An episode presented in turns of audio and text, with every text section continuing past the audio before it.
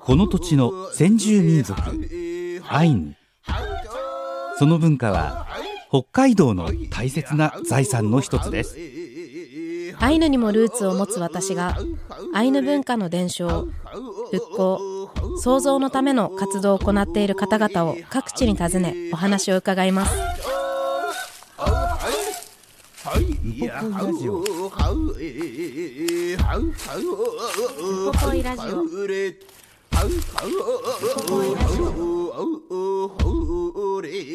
ウポポイラジオ。今日は2023年8月24日に民族共生象徴空間ウポポイで収録した模様をお送りいたします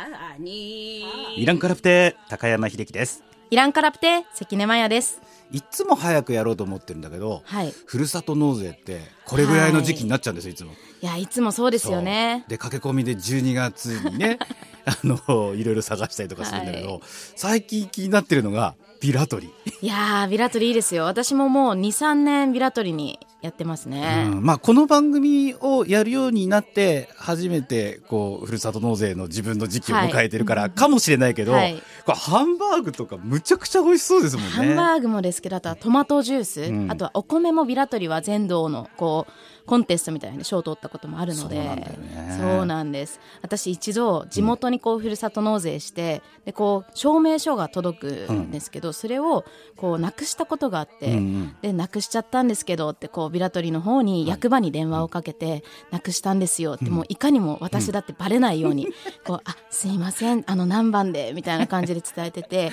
お名前伺ってもいいですか？みたいな感じであ関根麻也と申しますって言って、あ麻也ちゃん？って言われて。やっぱりバレちゃった。そこからもうなんかただの会話みたいな。あ うん送る送るみたいなあ住所ここでいい？みたいな感じで。よかったね、うん再発行してもらってね。そうです。確定申告には必要ですからね。必要でした。確定申告ギリギリに連絡したので、いや西パの恋人ねトマトジュース有名なのは皆さんもご存知だと思うけど、はい。お米本当に美味しいんだよね。美味しいんですよ。だからあの僕が見に行ったサイトはだけど、はい。もうなんか売り切れになってるところもあったりとかしていやだ。からお米もちょっと狙いどころだったのかなと。あと一つポイントは、あの工芸品も入ってるので、そうなんです。私のおばあちゃん、貝沢由紀子とか、うん。あとは母、ん。まあ、関根真紀とかあとは叔父とかもですね、みんなが作ったものをこう手に取っていただけるこうふるさと納税もあるので、そこもぜひ見てみてください。はいね迷ったら ちょっと覗いてみてってことですね、はい、そうですね。さて今日は？はい。今日は民族共生象徴空間ウポポイに伺って職員の竹浦誠さんにお話を伺ってきました。竹浦さんと私は一応こうすれ違ったりとか私が会話してる時にこう知ってくれてたみたいなんですけど私本当に申し訳ないことに半分初めましてか会ったことあるのかわからないぐらいのあーっていうテンションで行ってみたんですよね。すれ違ってるというのはその例えばウポポイに行った時にはい。見かけたことがあるという意味ですか、そうなんですけど、はいはい。あの、あーってテンションで言ってみたので、実際にはどうだったかも含めて、はい。ぜひ、こう、インタビューの中で聞いてください。やくん、ぬはえんこれやん。イランカラプテ。イランカラプテ。今日も民族共生象徴空間ウポポイにお邪魔してます。そして今週と来週はウポポイでコタングループとして働かれている竹浦誠さんにお話を伺っていきたいと思います、はいお願いします。よろしくお願いします,、はいお願いします多分ちゃんとは初めましてですよね。そうですね。見かけたことはウポポイで何度もあるんですけども。はい。のありがとうございます。こういう面と向かっては話すのは初めてですね。もう私もたくさん事前リサーチして、はい。竹原さんってどんな人って知り合いみんなに聞くあと心配しないでいいよっていっぱい喋ってくれるからって聞いてるので 今日はちょっとまあ私もリラックスしながらお話伺っていきたいと思います、よろしくお願いします。はい。よろしくお願いします、改めてなんですけど、竹浦さんはご自身にもアイヌのルーツっていうものを持って今はここで働かれてるんですか？ね、あの父の、えー母僕の父方の祖母ですね、はいがアイヌのルーツがありましてー、まあ、最初はそれしか聞いてなかったんですけども、あのここに入ってから結構いろいろ調べて、はい。大体今どこ出身のアイヌかっていうところまで分かったところですね。ここで入ったことで分かったんですね。そうですね。それまではただアイヌの血を引いているという感覚だけはまあ持ってたんですけども、まあ、ここに入ってからかなり、えーいろいろと調べて今は大体分かってるかなというところです。そのアイ自分がアイヌかなっていう感覚は小さい頃から？いやこれはなくてですね僕はあの普通に、えー、まあ、えー、普通にっていうとねあれですけど あの、まあ、はい、まあ育ってですねあのアイヌ文化を結構今ウポポイの周りの皆さんは子供の頃から踊ってたりとか、はい、アイヌ語されてたりとかいろいろありますけども、まあ、僕はあのまあ、そういうのに触れずに育ってきたんですが、まあ、高校生の時に、まあ、父親から、えその父の母ですねおばあちゃんがアイヌ民族だっていうことを言われまして、はい、まあ、そこで知ったっていうことですね。知っただけでしたけどね。知って興味を持ったというか。でも何か行動,、え行動を起こしたわけではないんですけれどもまあ、何か目に触れた時にアイヌというのがこう引っかかるようになったというところですね、そのうちコンビニのアイスありますにも反応しません。あそうです。ねなんかアイスとヌが空目するみたいなね。スとヌ似てるんで、ね、アイスっていうのにも反応しちゃいますよね。ねそういうのよくあるって言いますね。ないですかまだ。僕はまだそこまで行ってないかもしれないですね。これからですね、はい、そうですね。でもその初めてこう自分改めてじゃあ父というかお父様からこう、はい、アイヌあなたのおばあちゃんアイヌなんだよって言われた時はどうどう思われました？そうですね。その話をあの父が話す時っていうのは、まあ、いつもなんていうんですかね泣いちゃうんですね。親父はめったに泣かないなんていうか寡黙な人なんですがその母おばあちゃんがねアイヌだって話をする時は、はい、まあ酒飲んでるっていうのもあるんですけど必ずまあ涙を流してて、うん、でそれ以降は深くは話さなくて俺も知らないんだとかはぐらかされて聞けなかったんですけど、はいまあ、えー、なんで泣いてるんだろうってなんでお父さん泣いてるんだろうってまず聞いた時には思いましたね。うん、で何か触れちゃいけないものでもあるのかなと思ってあまりそれ以上深く聞けない自分もいたんですけど、はい、まあ、一方でその小さい頃に結構、えー、カムイコタンの旭川と深川の間僕深川出身深川市北海道深川市出身なんですけど、はい、の間のカムイコタンであのコタン祭りとかやってますよね、えー、よく子供の頃に行っていてでその時は他のお祭りとかに行く感覚で、まあ、僕も行ってたんですけどもしかしたら父親には特別な思いがあってそういうところに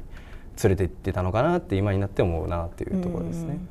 じゃそのカムイコタンとかでこう、ええ、まあ、まあ、旭川の方々もこういろいろカムイ飲みとかされてると思うんですけど、え、そういう時はこうまだじゃあアイヌのルーツとかをこう改めて勉強しようとかっていう感覚はなく参加とか、まあ、そうですね。あのえっ、ー、となんていうかアイ自分にアイヌの血が入っているというその自覚はあるんですけど、はい、アイヌっていうその仲間意識みたいなものはまだ芽生えていなくて、うん、まあ、個人にアイヌの血が入っているのでアイヌに興味があるっていう感覚の中で、はい、まあえーとえー、興味があったので今ここでまあ働いてるんですけどなんていうかそういうアイヌの人は多分いっぱい他にもいて、ね、あのここに入ってから結構驚いたのは逆にこんなにそのもう子供の頃からずっとアイヌ文化のことそれぞれいろんな教がありますけど、はい、やってる人が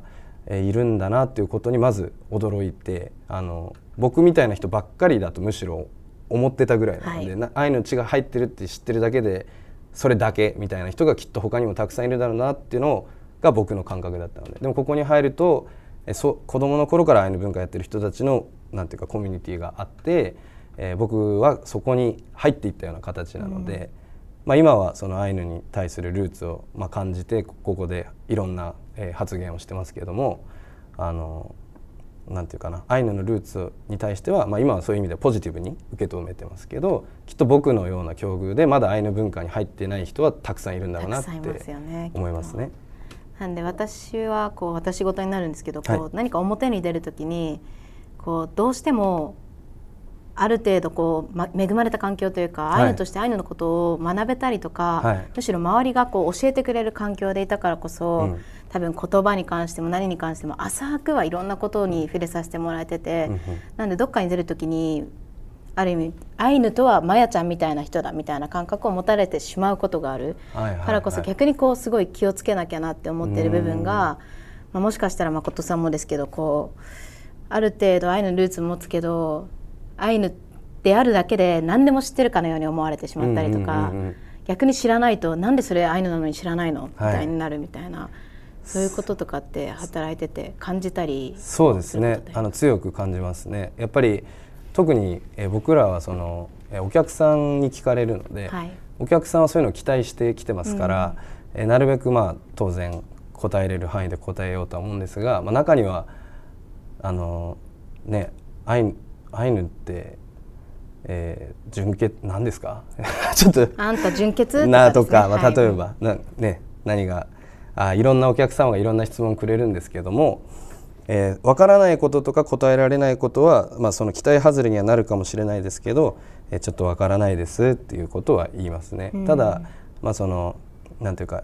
入り口というかもしかしたらこういうものから調べられるかもしれませんねみたいな感じでは言いますけれども、はい、まあ、分からないって言わなきゃ期待外れかもしれないですけど分からないことは分からないっていうように気をつけてますね。そうですよねそこ気をつけないと私も気をつけないとなっていつもこう自分を律してるというか考えてるところではある気がしますね。そ、ね、のアイヌっていうルーツをしてそれをポジティブにある意味捉えて今ウポポイで働かれるまでの経緯とかそこに至るまでのきっかけって何かあったんですか？それはあのずっとなんていうかその父親がな、はい、泣いていた理由も知りたいし何かがあるんだなというのがあったので気持ちはあったんですがまあ、本当に今みたいにきっかけとして勉強するようになったのはやっぱりウポポエが開業することですかね。うん、それまで僕は、まあ、あの東京でチャランポラン大学生をしてたんですけれども、はい、まあそれでこうなんですかね友達と、まあ、映画撮ったりバンドやったり好き放題やってて就職活動っていうのは頭になくてですね、はい。でもあのこのウポポエが開業するっていうのは、まあ、それも父親の、えー、やっぱり父親はやっぱりそっちにアンテナを張ってたんですね、はい、えー、きっかけで知りまして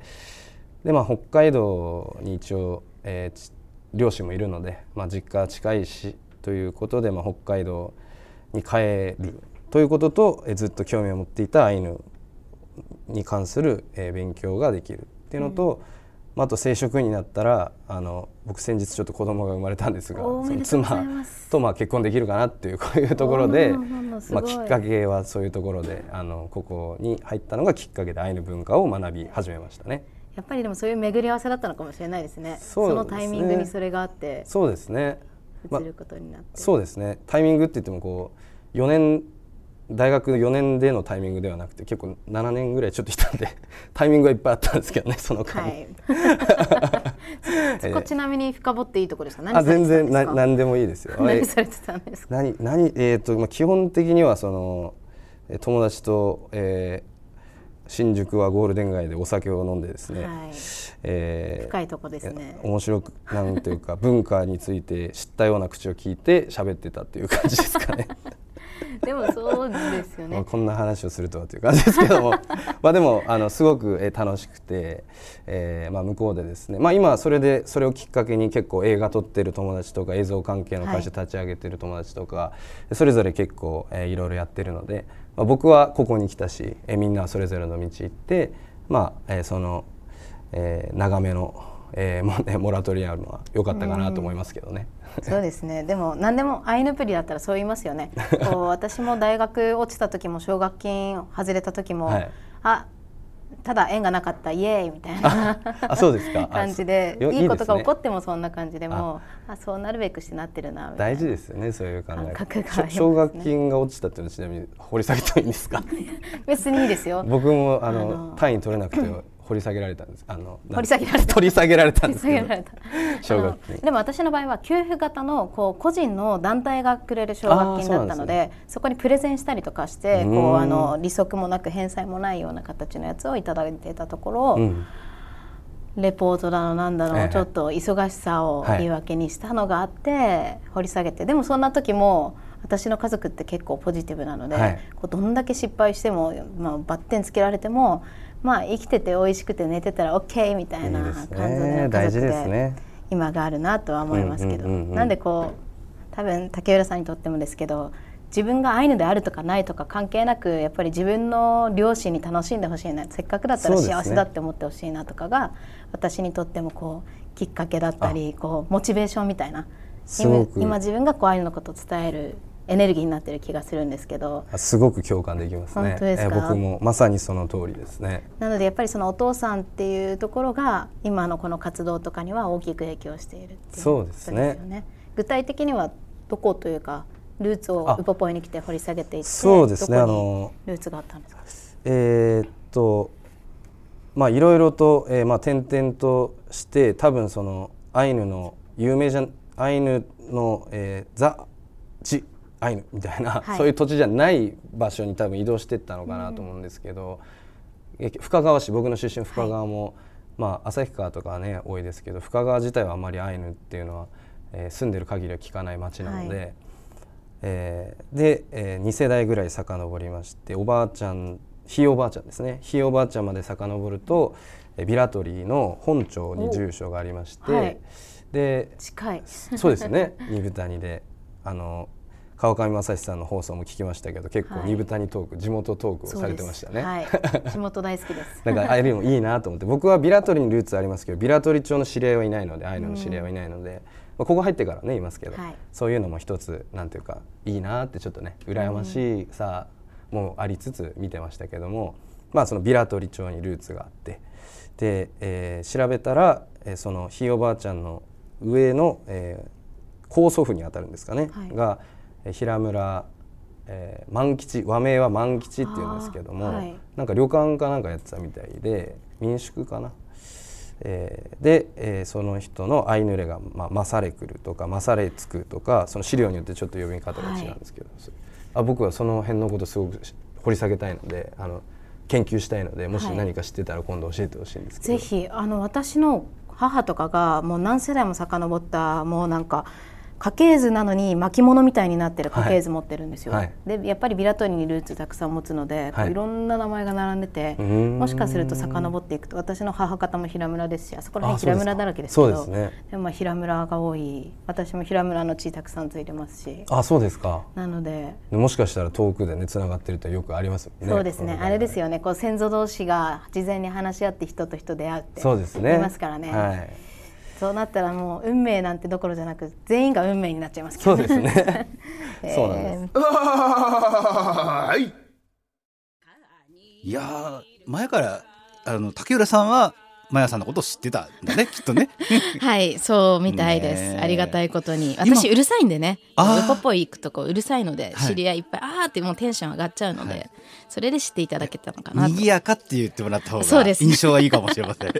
あの今ルーツの話をしてる時に、はい、ビラトリ町とそれから二部谷えビラトリ町の中に二部谷があるのにそこを分けてなんかお話をしてらっしゃるっていうのはちょっと、ね、あの分からない方もいらっしゃるかなと。うんとビラトリ町っていうまああの町ですけど、うん、こう平取町の中に、うん、まあ、あざがつく二部谷っていう集落というか、こうコミュニティがあって、うん、まあ、二部谷自体は人口300人ぐらい、で平取町は5000人ぐらいいるんですけど、二部谷は人口の67割以上が、まあ、自認というかこう自分がルーツを持っているアイヌにルーツを持っているっていう自覚がある人が多い地域だと言われていてでも平取町とか本町とか二部谷以外の平取町内はこうアイヌの方がこう割合が多いわけではなかったりするのでなので私たちもこう中学校に上がる時にこう他のところとこう一緒になるんですけど、うん、中学に上がるまで小学校の頃はもうむしろ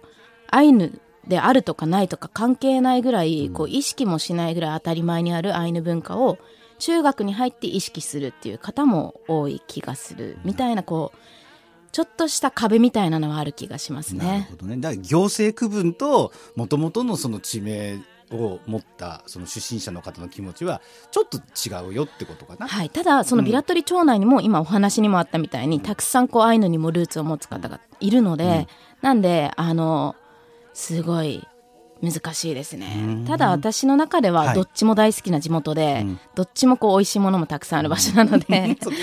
なのでこうなんだろうそれこそ中学に上がった時に何それとかって、私の時ほどならないぐらい、今はビラトリの中学校でも、高校でも、他の小学校二部谷以外の小学校でもアイヌ語とかアイヌのこう手仕事とか、こう文化の学習があるので。ちょっとずつ状況は変わってきてる気がしますね。なるほど、よくわかりました。後半も竹浦誠さんに、あの、そのルーツについて、あとはお父様の話出てきたと思うんですけど、についてもこう聞いてきてるので、一緒に聞いてください。100ぬわえんこれやなに。で、まあその高祖父まではあまり資料とか調べてもあまり、えー、名前は出てこないんですがその上が結構出てきた人で、はいあの平村今ウトカンっていう人なんですけどその人がですねあの平村ペンリュークさんの、はい、ペンリュークの弟なんですね。そうなんですね。その、まあ、ペンリュークは、ね、結構いろんな資料でたくさん出てきますけども、ね、まあ、その今ウト感というのもそのセットでというかちらちらと出てくるので、まあ、そういうのが一つあの結構アイヌの資料が多い図書館とか入ると入り浸ってずっと見ちゃうんですけど、うんうん、あのきっかけですね。資料に、まあ、たまたまですけど、まあ、先祖の名前が出てくるような人だったので、えー、それもなんていうかこう前のめりに乗ってこういろいろ調べられる、まあ、モチベーションにはなってますけどね。自分自身のこの持っているルーツとかを紐解いていくっていうのはどういう感覚なんですか？楽しいワクワクとか。楽しいワクワクありますね。なんか本当にえっ、ー、とあのピュース付きあの、ブロニスワフ・ピュース付きともう一人シェロシェフスキっていう人が、はい、えー、2人で、まあえー、白老に滞在してその後ビラトリに行った、ね。はい、毛深い人たちの間でっていう、まあえー、本小小編があるんですよね。その中であの白老は、えー、野村ちょっとね忘れちゃいましたけど野村さんがですね、えー、あシパンラムさん野村シパンラムさん、はい、野村シバランさんとか。いう方がすごくその2人に何でもよくしてくれてすごく白老への滞在良かったって書いてあってでその後にまあ、えーえー、いろいろあってビラトリに行くことに調査に行くことになるんですけどそのビラトリで僕の先祖の家系の皆さんはあんまり対応が良くなかったです その2人に。何かがあったんでしょうね、えー、すぐにあの、はい、お金の取引というか対価を求めてくるようなことが書いてありましたけども。ただ一方でその儀式の際のえー、厳かさとかそういうのはもうなんていうかすごいものがあったという記述もねあったような気がしますけど、まあ、そんなのも出てくるのでやっぱりこう調べてたら前のめりでこうああそうだったんだそうだったんだ。でそれと一緒にやっぱりその白老の野村シバシパンラムさんとか、えー、周りのいろんなことも知れますので、はい、結構あの楽しく調べてはいますね。ただ一方でそのあまりこういうテーマとはえー、かん場違いなのかもしれないですけども、はい、僕のルーツは、えー、アイヌだけではないので、はい、えー、母方の父母ももちろんいますからそっちのことは僕は今何も知らないので、うん、もちろん、まあ、興味があってアイヌのルーツに関してすごく調べてますけれども、まあ、母方の方もですねあのある程度まで知っておきたいなっていう気持ちもありますね。そうですよね。なんかそれだけで自信になりますよね。私もあの母方の父がアイヌで母方の母は、まあ、いろんなルーツ持ってて父方は奄美だったり香川だったり、えー、本当に広いんですけど。いろんなところを知ってるだけであ自分がここにいるのって奇跡だなとか、うんうん、あ嬉しいなって思ってなんかすごい、ね、今後そのお母さん家系とかも調べていきたいなとかって思います。そうですね。あのえっ、ー、とまあ母家系はあのなんていうんですかね。まあやっぱりアイヌの血を引いてるというのはネガティブなニュアンスがおばあちゃんの世代には間違いなくあったので、うん、あのそれも、ね、どっかでお話できたらと思いますけどあの隠されてることとかわからない情報がかなり多いんですね。はい、ただ母方の方は結構なんていうかもうお墓もありますしなんていうかちょっとオープンというか。結構、はい、あの調べやすいというか、まあ、なんとなく聞いてはいますね。上の2世3世代上ぐらいまではなんとなくすでに分かってる。でも、アイヌのルーツの方が全く分からなかったので、それで、まあ、そっちを調べてますね今お母さんも北海道ご出身？そうですね。母は北海道出身ですけどもあのその上は、えー、どこかな、えー、名古屋とかそっちの本州のそうですね。方からちょっと忘れちゃいました。はい、えー、そうですよね。そのまあ多分両親もそうかもしれない。私の両親の場合母方がアイヌで父がまあ、和人なんですけど、はい、やっぱり結婚の時にいろいろごたごたしたりい。ろいろあったと思うんですけど、はいね、同じようにそのお父さんが初め話していただいたこう、まあ、涙の理由というかっていうのはこう勉強していくうちになんとなく感じることとかそうですね、まあ、まあ結婚のに関しては、まあ、両親の結婚は、まあ、いろいろあったみたいで、まあ、ここではねちょっとお話は控えますけども。はいその父がまあ泣いた理由のいくつかっていうのはなんとなく大人になって想像できるようになったなと思うんですが、まあ、その泣きながら言ってたのはですねあの父親はそのすごく毛深くてですね、はい、まあ、僕も子供の頃はすごく毛深かったんですけど大人になるにつれて、まあ、埋もれていきましたけど周りのどんどん毛深くなった人たちの中に。はい、であの父親はあの夏でも、えー、そのおばあちゃんから長袖を着させられてたんですって、うん、暑くても。でそれはあの毛深いことをこう揶揄されて、まあ、いじめられるのもそうですけどアイヌっていうことを、えー、ばらしたくなかったっていうそのおばあちゃんの、えー、気遣いがあったようで、はい、まあそれを隠さなければいけないようなおばあちゃんの生まれ育った状態っていうのはそういう世代だったのかなと思いますしでも父親は、えー、その小学生の段階では知りませんから自分の愛のルーツあるというのを。うんで大人になってそのおばあちゃんから聞かされた時にいろいろ子どもの頃からそれ以外にも多分僕も聞けてない不可解な行動というか、禁止されてることとかがあったと思うんですね。それがあ愛の、えー、隠すためなのかっていうことを分かって多分泣いてるそのはおばあちゃんの苦労母親の苦労を想像して、まあ、泣いたんだろうなと今は思いますね。今お父さんはどちらに？あの定年退職して家にずっといるんで、はい、なんか株のレートとか見てニヤニヤしてますね。あでも楽しそうですね。なんかどうなんですかね？退職金全部入れちゃったって言ってましたけど。ちょっとファンキーな。そうですね。でも今こうやって竹浦さんがウポポイっていう施設で、まあ、アイヌのことも学びながらむしろこう伝える側として働かれてることをお父さんとかおばあちゃんとかってどう思われてますそうですね。あのまずえっと、おばあちゃん祖母は僕生まれた時にはもう亡くなっていてですね僕会ったことないんですね、はい、なので、まあ、それも、えっと、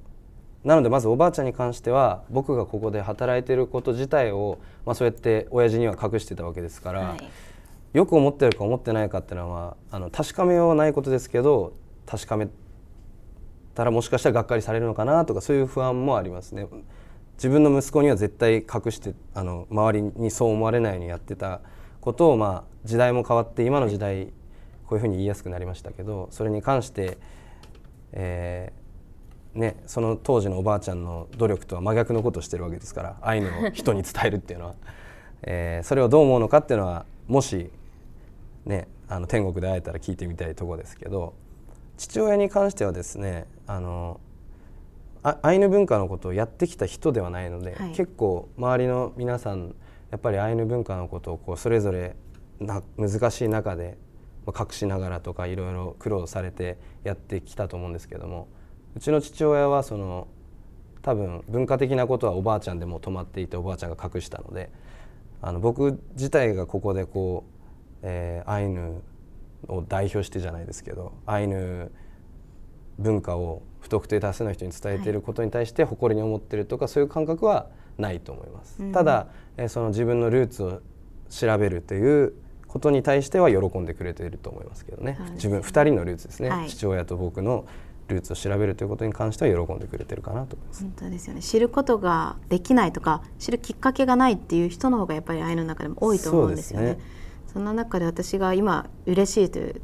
かこういつも誇らしいのは関東とかで講演してるとやっぱり当時自分たちがアイヌであるっていうことを子供に知られたくないし自分自身も隠したいから関東に出てきて子供になんか一切伝えなかったっていう、はい、本当おばあちゃんたちとかが、はい、私の講座とかに来てくれて、うん、私のこうああいうのってこんなにかっこいいんですよ誇らしいんですよって話してるのを聞いて、はい、時代が変わったんだねって言って、その当時の自分たちがこう一生懸命愛情とか優しさから隠してた部分が今はこう変わったんだっていうのでむしろ喜んでくれて誇らしく思ってくれて。全員が全員そうじゃないかもしれないですけどそうやって思ってくれる人たちが少しでも今増えてるんだなっていうので自分なりに伝え方を考えたりとかしてます。すごく なんていうか心にくるというかそれそのおばあさんたちの一人がもしかしたら僕のおばあちゃんだったかもしれませんね。そうです、ね、なんかちょっとすごく感動しましたねそれは。ですよねこうなんでアイヌって負の歴史って言われがちですけど実際には負なんかじゃなくて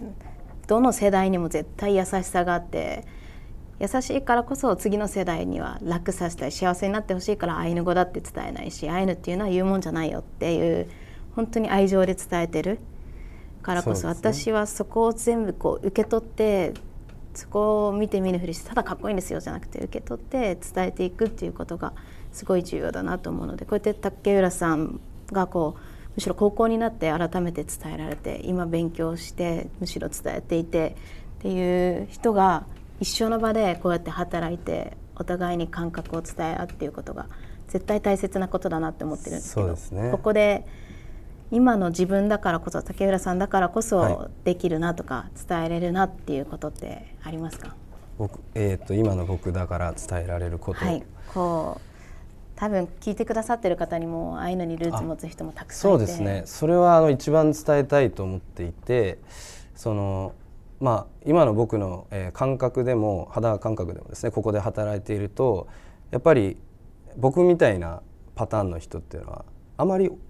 いますけどね。あまり多くない、はい、やっぱり、えー、そういうコミュニティその子どもの頃からのつながりとかあるいはいろんな土地土地でそれぞれ皆さん踊ったり、えー、会って一緒に違う地域の人たちが踊ったりってはい、そういう環境があったの。ここに入ってから知ったのでそういう人って多分他にもたくさんいてそしてそういう人の中の一人である僕が、まあ、ここで、えー、そのアイヌのルーツを感じながらですね、まあ、芸能とかいろんな地域の皆さんと交流してやってるっていうこのこういう人間いるよっていうことを伝えたいですね。こういうパターンいるよっていう。それもありだよって あのこういうのもありだから、まあ、もし、まあ、知るきっかけっていうのももちろんまだお父さんお母さんが僕の父親が高校まで隠してたように伝えてないお子さんに伝えてないっていう方もいらっしゃると思いますしそれはその家々でのあの事情がありますからあれですけど、まあ、僕みたいに途中から、えー、ルーツを、まあえー、調べてアイヌ文化勉強してる人もいるし僕になれる立場の人もいっぱいまだまだすごい数いると思いますね、多分。こういうパターンもいるよと。そうですね。こういうパターンいるよっていう。じゃ今こう竹浦さんにとってざっくりとした質問なんですけど、はい、アイヌっていうものはどういうものですか？アイヌっていうのはですね。まあ、えー、自分を構成しているものの一つですね。自分の要素の一つです。自分の一部ですね。そうですよね、はい、全部がアイヌじゃないですもんね。そうもちろんね。もちろん。でもあのそれは大事な一部です。だなのであのまあそのマヤさんが、えー、講演であのいろんなえー、人にポ,、まあ、ポジティブなメッセージを伝えた時にその今そういうふうになってんだね嬉しいよって言ってくれるアイヌの淵たちがいるっていうことがすごく自分のことのように嬉しいですしそういう意味ではもう一部アイヌが自分の一部だっていうのはもう間違いないなっていうふうには思いますね。そうですよね今週素敵なお話たくさんありがとうございました。はい今週聞ききれなかったので、はい、来週はウポポイでどのようなことをしているのかであったりとか、はい、もっと竹浦さんについて教えてください。わ、はい、かりました。ありがとうございました。ありがとうございます。いやいらいけれ。いやいらいけれ。いやえいえさあうあえれ。ほいやはちょ。いや竹浦さんいろんな経験なさって思いもたくさん持ってらっしゃるのに、優しい言葉すごく。そうですよね、うん、普通こういうことを語る時って力も入るし、うん、ちょっとネガティブな方向に行ったりもするんですけど全然そんなことなくてなんでこんなに自然にお話ができるんだろうって思ってしまいますね。本当にいろんなものを受け取ってる方なのかなって私はこう話してる印象で、それをいろいろ受け取ってるからこそ自分なりにこう伝え方が、むしろ竹浦さんのこう生い立ちだったりとか環境だったからこそ、うん、あの誠さんがいるのかなって思いましたね。こうやって考えると、その今はアイヌだからとかっていうことではなくて、はい、自分はどこから来たんだろうとかあのある年齢になったら自分ってもともとその父親母親おじいさんっていうのがどんなことをしたから今いるんだろうってことを知りたくなる時期、うん、はい、僕はとっても遅くてあの大学に入ってからだったんですけど自分のあの生まれたところとかね、はい、それから移り住んだところ全部回ったりとかして、大学の時に、大学の時にねあのまた転勤をする家庭だったので、はい、全部回ったらあの小さい頃に行ってた町があまりにも小さくて。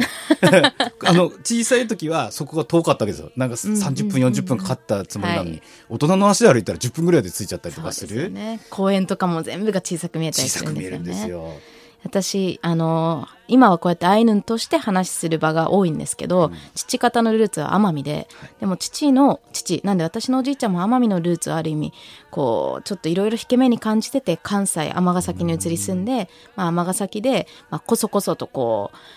島唄の勉強会に通って帰るたびに奥さん、まあ、私のおばあちゃんに怒られてみたいな生活をしてたみたいで,、で私の父はそんな両親の中で育ってるので奄美とか島の文化っていうものそんなにいいものとして捉えてなかったっていうんですよね。かっこ悪いものってある意味。お母さんから伝わっていた。っ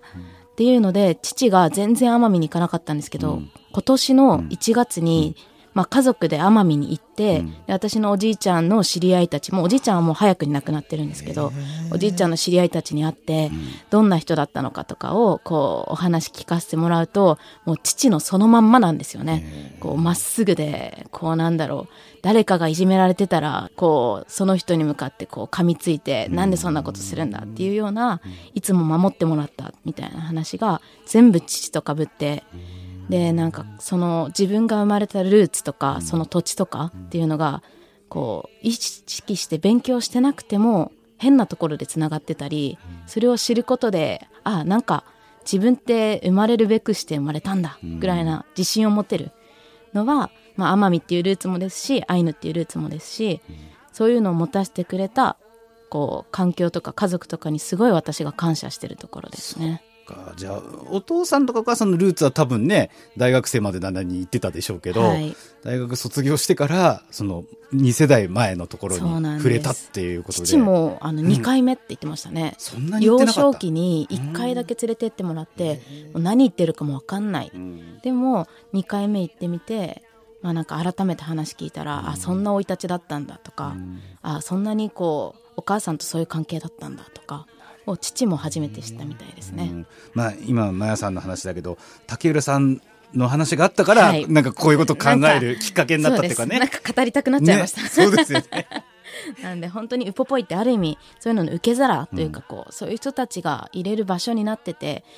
多分竹浦さんのこのお話を聞いて、リスナーさんももしかするとあれ自分とはって調べてみて、うん、ああいうのもあるんだ。よっしゃってなるかもしれないですしね、でその自分の昔を愛すことができたらとても素敵だよね、素敵ですね、いやもうなんでそんな竹浦さん素敵な竹浦さんの好きな言葉アイヌ語を聞いてきました。やくんアイヌ語ワンポイントぬわえんこれやん。